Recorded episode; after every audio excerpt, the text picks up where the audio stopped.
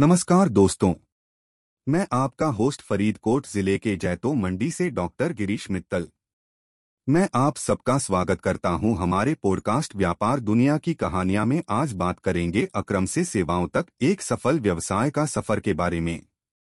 यह एक ऐसा उदाहरण है जो हमें यह बताता है कि एक छोटे से कारोबार से दुनिया को कैसे जीता जा सकता है। आजकल सफल व्यवसाय का एक महत्वपूर्ण अंग मानसिकता है। यह बिना मानसिकता के संभव नहीं हो सकता है।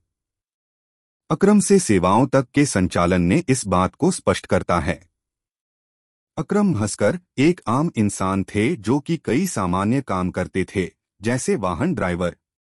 जो कम से कम आमदनी देने वाला काम होता है।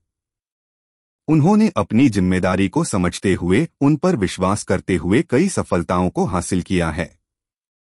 वे वाहन ड्राइव नहीं करते थे, बल्कि उन्होंने सेवा देना अपना अंग बनाया था। वे शॉपिंग पर्सनल इंश्योरेंस फॉर्म और पैकेर्स मूवर्स के लिए सेवाएँ देते थे। अक्रम सेवाओं तक के सफ़र में अत्यंत दृढ़ इच्छा, परिश्रम के साथ साथ एक कारोबारिक दृष्टिकोण और ग्राहक के लिए उद्देश्य की भावना सामने आ रही है।